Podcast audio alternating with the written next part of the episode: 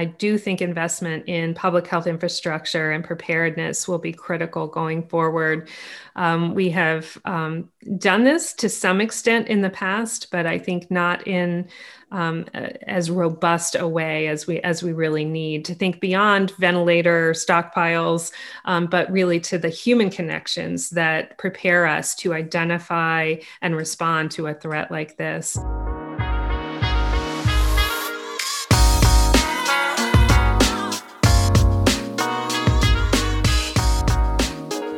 Hi, everyone. I'm Matt Eyles, President and CEO of AHIP. And I'm your co host, Laura Evans. Since the beginning of the COVID 19 pandemic, health insurance providers have taken decisive action to support our frontline healthcare workers and make sure that every American can get the health care they need. Now, with multiple COVID 19 vaccines available, health insurance providers are working to ensure that all Americans have easy access to authorized vaccines free of cost. Visit ahip.org to learn more about what health insurance providers are doing to help get Americans vaccinated. Today, our guest is Dr. Lisa Maragakis, Senior Director of Infection Prevention at the Johns Hopkins Health System. She's also an Associate Professor of Medicine at Johns Hopkins, and her research interests include epidemiology and the prevention and control of healthcare acquired infections. Dr. Maragakis, thanks for joining us today. Thanks so much for having me. So, doctor, obviously your work is so more so important right now, now more than ever. And um, I'm curious, during this pandemic, you know, you, you became interested in, in preve- preventing infectious diseases um, long, long ago. But I, but I've got to ask, when you started your career, did you ever anticipate that we would be in a situation like we are right now? You know, Laura, it's almost impossible, I think, for any of us to really have imagined um, the the scope of uh, of this pandemic and what it's truly like to live through it and and respond to this infectious disease threat. Um, that being said, uh, you know, I think anyone who studies infectious diseases knows that unfortunately, um, these types of events do predictably come periodically, and they have throughout human history. Um, and so I have been part of a lot of planning activities, preparedness um, activities. Uh, but again, you know, the the scope of of it is is truly unimaginable. And I hope that we can take a lot of the lessons that we are learning right now and strengthen our preparedness in the future going forward. So, obviously, you've spent a lot of time thinking about infectious disease uh, throughout the course of your career. How does COVID 19 compare to the research and work that you've done on other infectious diseases? Well, this is one of the biggest threats um, in that it is a novel pathogen. So, an infectious um, pathogen that has emerged that um, no one has immunity, and, and that's obviously what causes uh, it, its ability to, to, to spread so widely and cause such devastation um, I, I, think, therefore, you know, the response uh, that my team and I have been engaged in um, is unparalleled, really, in, in anything that um, we have seen before. Of course, we've investigated outbreaks and um, have a, a, lot of experience and expertise in preventing the transmission of infectious diseases, particularly in the healthcare setting. Um, uh, but you know the the scope of this um, as it has been for everyone is just beyond anything that any of us have ever seen. And i've got to ask you too the, the covid pandemic has overlapped with the flu season this year as we all know. So how and, and we we've seen though far fewer cases and, and deaths of the flu than we have in past years.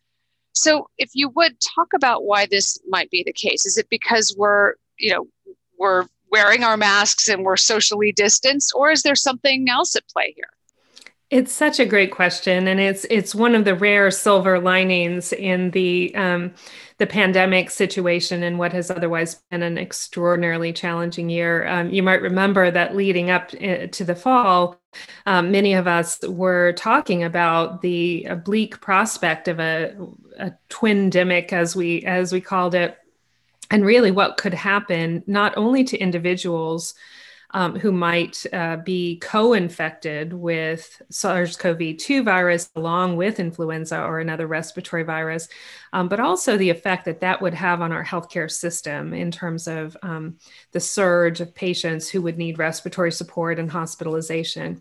Thankfully, that has not come to pass. As you say, we have seen almost no influenza this year. And um, I think there's several reasons for that. We we can't be yeah, we can't know for sure why. Um, but we do know that more people uh, in the United States than a typical season actually availed themselves of getting the influenza vaccine this year. Um, mm. so, in anticipation of respiratory virus season, we saw record numbers of flu vaccinations, and that that's a great thing. And then, as you say, we're taking um, respiratory precautions uh, at a really unprecedented uh, level in terms of mask usage. Um, uh, physical distancing, staying uh, staying home when possible. A lot of schools are still on closed or modified schedules, and and then finally, travel uh, has really been uh, curtailed in a big way. So I think all of these things came together, and uh, in future seasons, uh, you know, I hope that we can keep some of that uh, in place. Obviously, not at a lockdown level.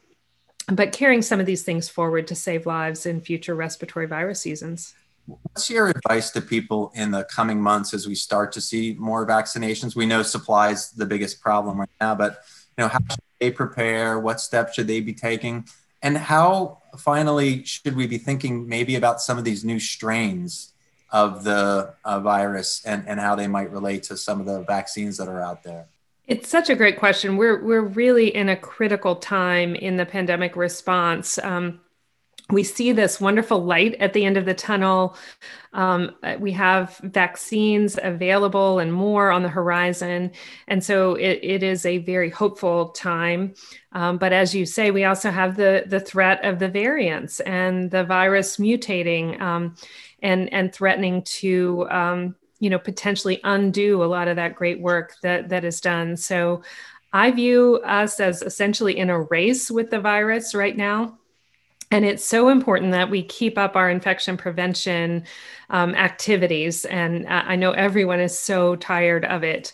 Um, but I think this critical window of time, if we can continue practicing masking, physical distancing, limiting, you know, our, our in-person gathering, especially indoors, even after having natural infection with COVID 19 and recovering, or after vaccination, while we roll out the vaccinations and get to that you know magical herd immunity level it's going to take some time. There's significant challenges ahead um, but but i think we can uh, get the pandemic under control. I guess one thing i would caution everyone is to not feel like it is a light switch that's going to happen and suddenly one day we will announce that we're back to normal. I think it's going to be a slow process um, and uh, the more that we can encourage everyone to get vaccinated, solve some of these challenges with vaccine supply and distribution, uh, we will get there. I, am confident of it. Um, but we just all need to work together and, and, keep up infection prevention in the in the uh, process and you talk about it not being a light switch uh, is there is there something that keeps you up at night as you look forward as you look ahead? Is it the variant? Is it people getting back to it too quickly? What what is it that concerns you right now? The combination of those two um, is is really my biggest concern mm-hmm. right now. So the variants are emerging um, it's evolution in process. Viruses reproduce so um, often, make so many copies of themselves that you can really see mutations arriving, arising rather at a uh, very rapid um, pace. And I, I, think we've gotten to a, a tipping point. We did not see meaningful mutations and variants for a very long time, but now we're simultaneously detecting um, all different kinds of, of, variants and seeing a convergence of some of the mutations that are arising independently. And, and some of these mutations confer an advantage um, to be more transmissible, perhaps more deadly, or evading our immune system uh, and, and the vaccines and therapeutics. So um, that's that concept of racing. And so what, what worries me is that if we open up too soon or, or drop, let down our guard, um, and the variants continue to emerge, which they will if the virus is still being transmitted, that we'll we'll miss this window of opportunity um, while we're trying to get everyone vaccinated and shut it down. And let me ask you one more question along those lines that keeps coming up over and over again, because as a larger part of our older population has gotten their vaccine and now their second vaccine, uh, you know, the question comes up about, you know, how, if our grandparents have had their and our parents have had their shots now, is it okay to hug? Is it okay to visit? What's your take on that? When is it okay? you know this is the such an important question and we're all so tired of of having these barriers to our social connections particularly with family and and those who are vulnerable to severe consequences of the disease i would encourage everyone to still follow the precautions our our cdc guidelines still say that even after being fully vaccinated it's safest to continue wearing masks and practicing physical distancing. I do think that we will get to a point in the future, hopefully the near future, when the cases are coming down, the viral transmission is much less than it is now. And then we can start to slowly roll back some of those things among groups of people who are vaccinated. Okay. All right. And even though we're not through the pandemic yet this year, what, what are some of the lessons you think that we will take from this past year. You talked about the flu and you know uh, the the lessons that we've learned in social distancing and how well that worked with the flu uh, virus this year. But what, what what do you think we will learn going forward? Well, we've certainly learned a lot about this particular virus, um, and and I think we'll be more um, prepared in the future and and have new um, therapeutics, new vaccines, new approaches.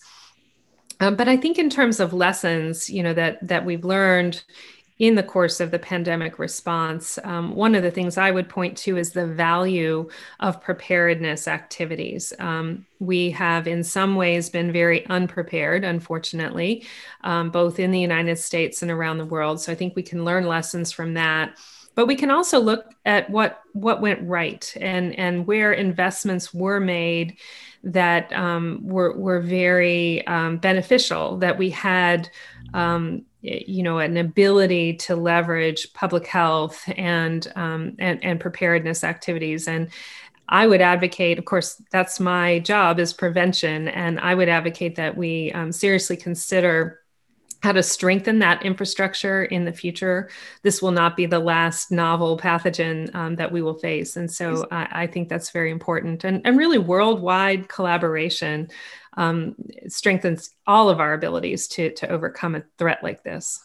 Yeah, it's uh, such an important point, and you know we ask all our que- all our uh, guests this final question, uh, and maybe I'll put a little twist on it, which is, what do you think the next big thing in health is? And you know, from your perspective, what's the next big thing in infectious disease and maybe public health preparedness as we think about the future?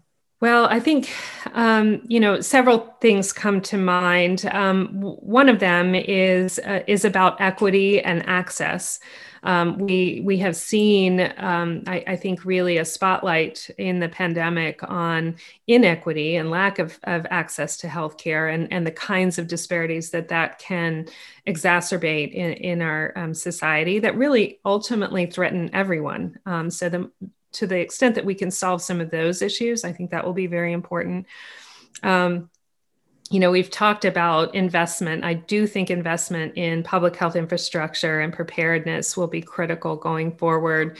Um, we have um, done this to some extent in the past, but I think not in um, as robust a way as we as we really need to think beyond ventilator stockpiles, um, but really to the human connections that prepare us to identify and respond to a threat like this and um, so I think I think those things will um, will be very important, and um, and that we really you know translate all of these lessons um, that that we're learning into future actions. I, I, recently read an account of the 1918 influenza uh, pandemic, and it was disheartening to realize how few of the lessons from that um, that pandemic we really carried forward, um, and and so hopefully we'll do better this time around.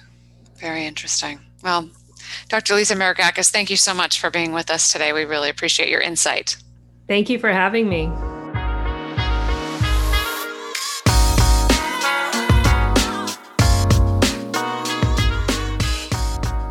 Vaccines save lives, and they're essential to helping us overcome the COVID 19 crisis.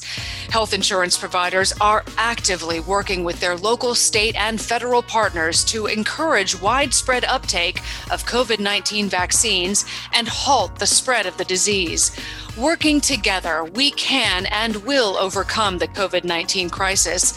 Visit ahip.org to learn more about what health insurance providers are doing to help get Americans vaccinated. Thanks again for tuning into this episode of The Next Big Thing in Health. Be sure to sign up for our email list at ahip.org backslash next big thing and subscribe and share with your friends. Thanks for listening and see you next time.